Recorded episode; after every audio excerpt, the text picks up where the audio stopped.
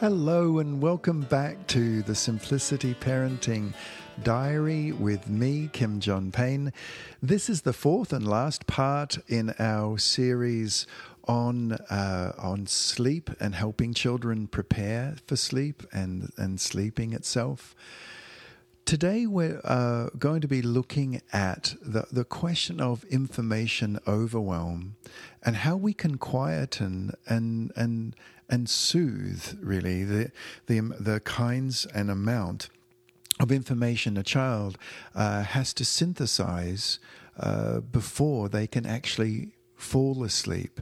This is n- not at all a, an easy question because we're living in a time where our kids are just being deluged with the amount of information that they are receiving.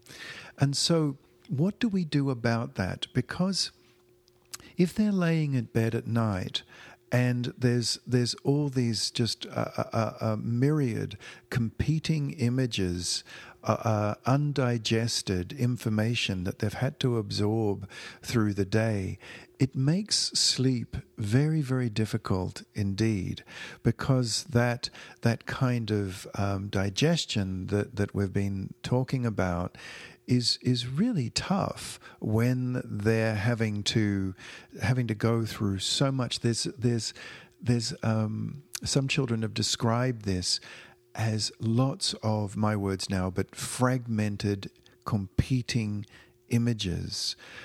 Uh, and we know that feeling ourselves, right, as adults. If we've had a day where we've had just a ton of information and stuff come at us, it's almost like um, we're having, uh, when we lay down at night, it's still just on this loop. And it's almost like flashbacks. You know, you're having that conversation replay itself and that piece of information replay itself. And oh my goodness, did I do that? You know, do I have to get up? And there's all this kind of.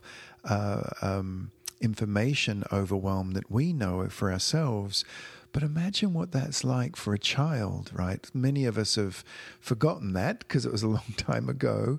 But for a child, that is, is doubly more um, difficult eh, because you know they've got this bedtime thing. For us, we just can if we can just get up, turn the light on, read a book, walk around the house, go back, just deal with that email, write it.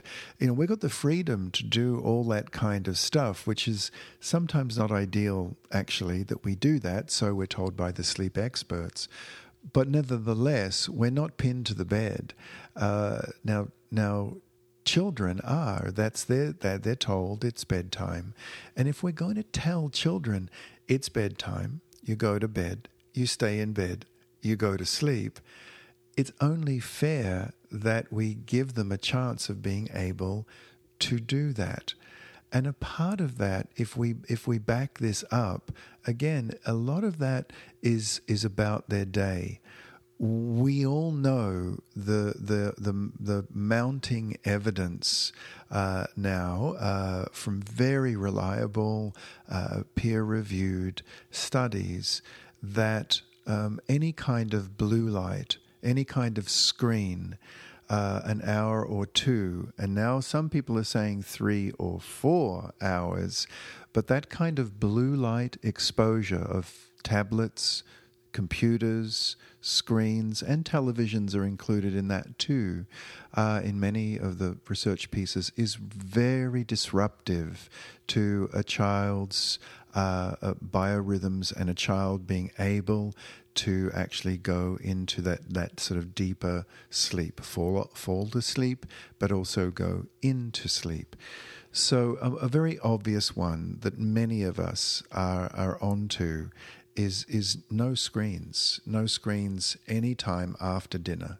Um, even if we do have screens before dinner, try to, to really dial it back. Now, for teenagers, this becomes a point of negotiation that they do uh, their screen based homework, which unfortunately more and more schools uh, are making homework and schoolwork really linked to screens. And I, um, often when I get a chance in a high school, actually um, uh, beg the point that uh, by setting homework and hours of it that is screen based that take a child way into the evening means that the that that um, unwittingly what high school educators are doing is becoming a part of the problem in the sense that the, the teenager now is becoming uh, sleep deprived. Therefore, uh, the cognitive abilities are becoming increasingly impaired. And just at a time when a teacher is uh, uh expecting a teenager to be absorbing a lot of content, they're actually, by asking kids to be on compu- computer screens, into the evening, it's actually uh, um, cutting right across the the bow. In, in other words, um, undoing their own intent. And so, some high school teachers have been willing to say to students, front load all your screen time, get your information all set out, print it out, make notes of it and get that screen turned off by 7 p.m. or um, whatever time seems reasonable to them. But if, stu- if, a, if they're expecting their student to be able to uh, refresh in sleep and wake up with frontal lobe activity, uh, activity, neocortex, all the things needed for an active day of learning, then they also need to back things up so that teenagers are getting off screens and get help to actually plan uh, front loading their, their time so that the screen can then be closed and uh, done away with for the evening. And that's something that some high school educators have been willing to listen to and hear and, um, and, and, and go along with. If a high school educator doesn't, then we as parents can, and we can teach our kids to front load screen time and and print out make notes we can do that too but how much better is it if the um, if the school are cooperating with us that's that's you know great if that can happen and it's worth speaking if you've got older kids who or even now younger kids unfortunately who are being set screen based homework to speak with the school and really uh, make this case. Uh, you may, may even want to circulate some of the research into this because it's very conclusive now and well known. This is not in any way controversial. And be able to uh, join with educators to actually have screen free evenings at the very least. You know, uh, the latter part of an evening must, in my opinion, be screen free for every child and every teen. And we can get together on that one and uh, cooperate and and uh, and be strong in that way.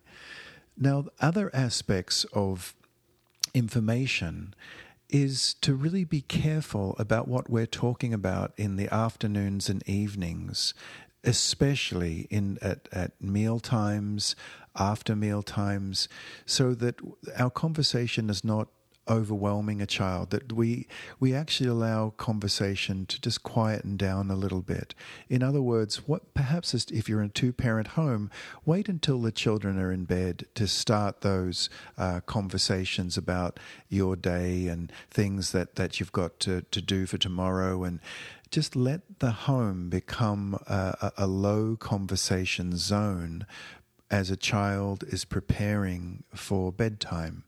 Because even though you're not talking at times to them, they are absorbing just the level of conversation that is going on around the house. Just start to, if you can, quieten that on down.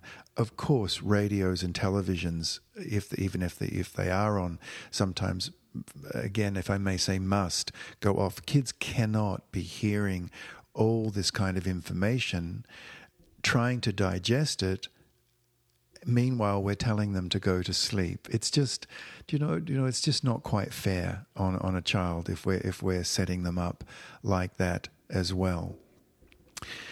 You can have um, alternate information that is really helpful for a child. Now, what I mean by alternate information is something that I learned from a mum and a dad. Oh gosh, oh, it goes way back now, uh, perhaps a decade or more. What they did, which I thought was really um, so helpful, is that they had a child who wasn't sleeping. So, uh, what they would uh, do in order just to help the child go up to bed because the child was refusing uh, or pushing back hard, even going, you know, upstairs, bathroom, bedtime, and all that, because it represented to him um, difficulties. He couldn't sleep and so on.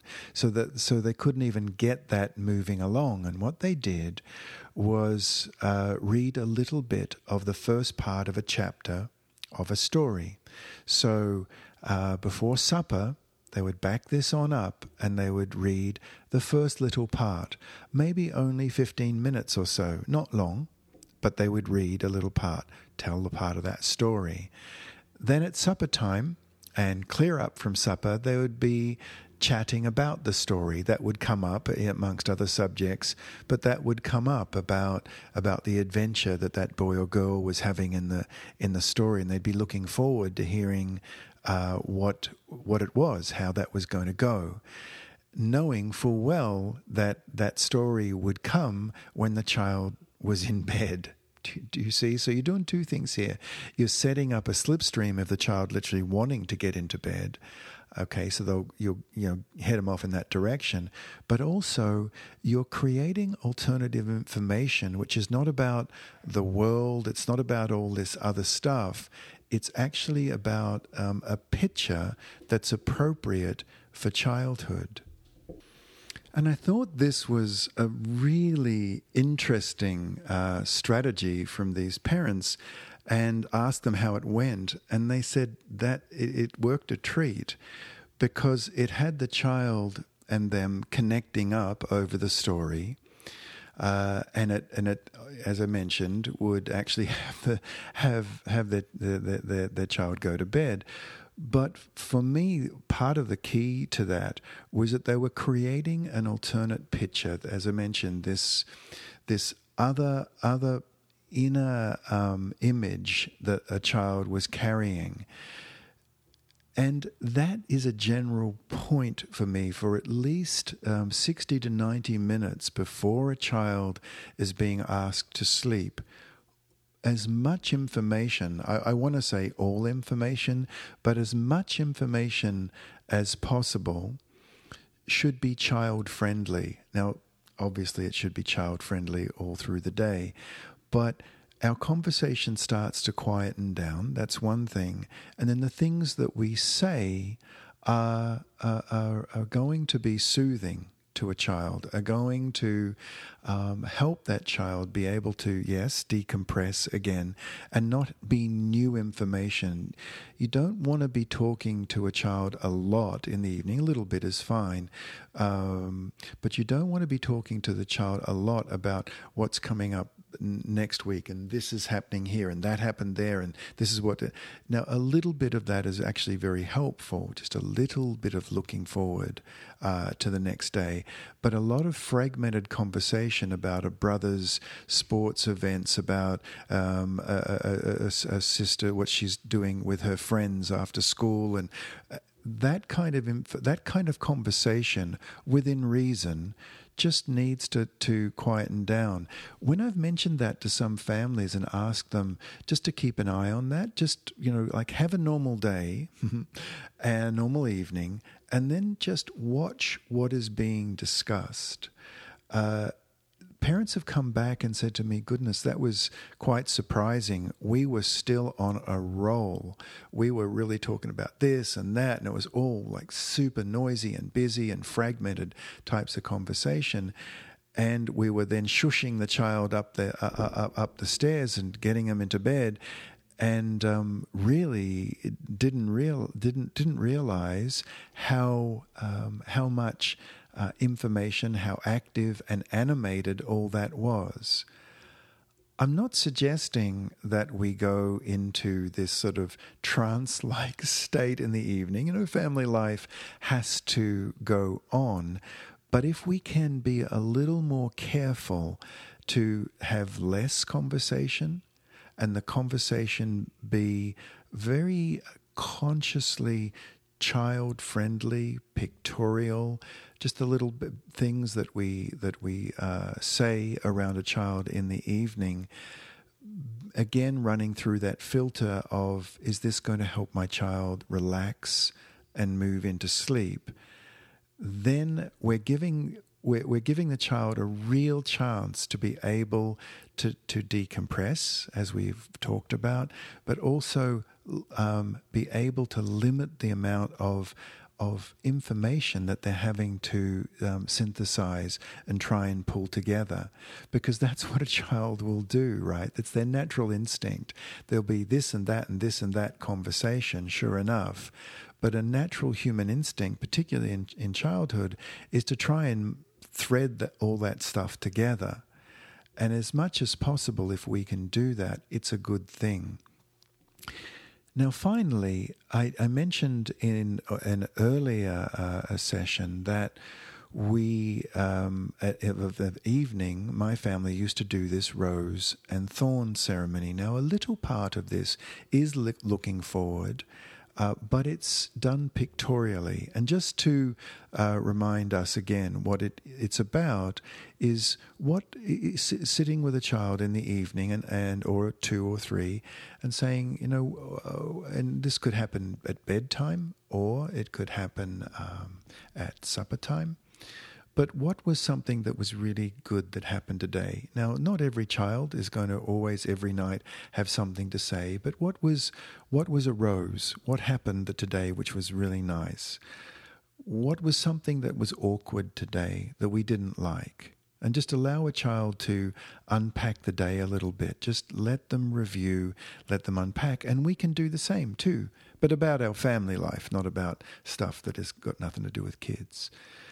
And then what is something that is potentially difficult tomorrow?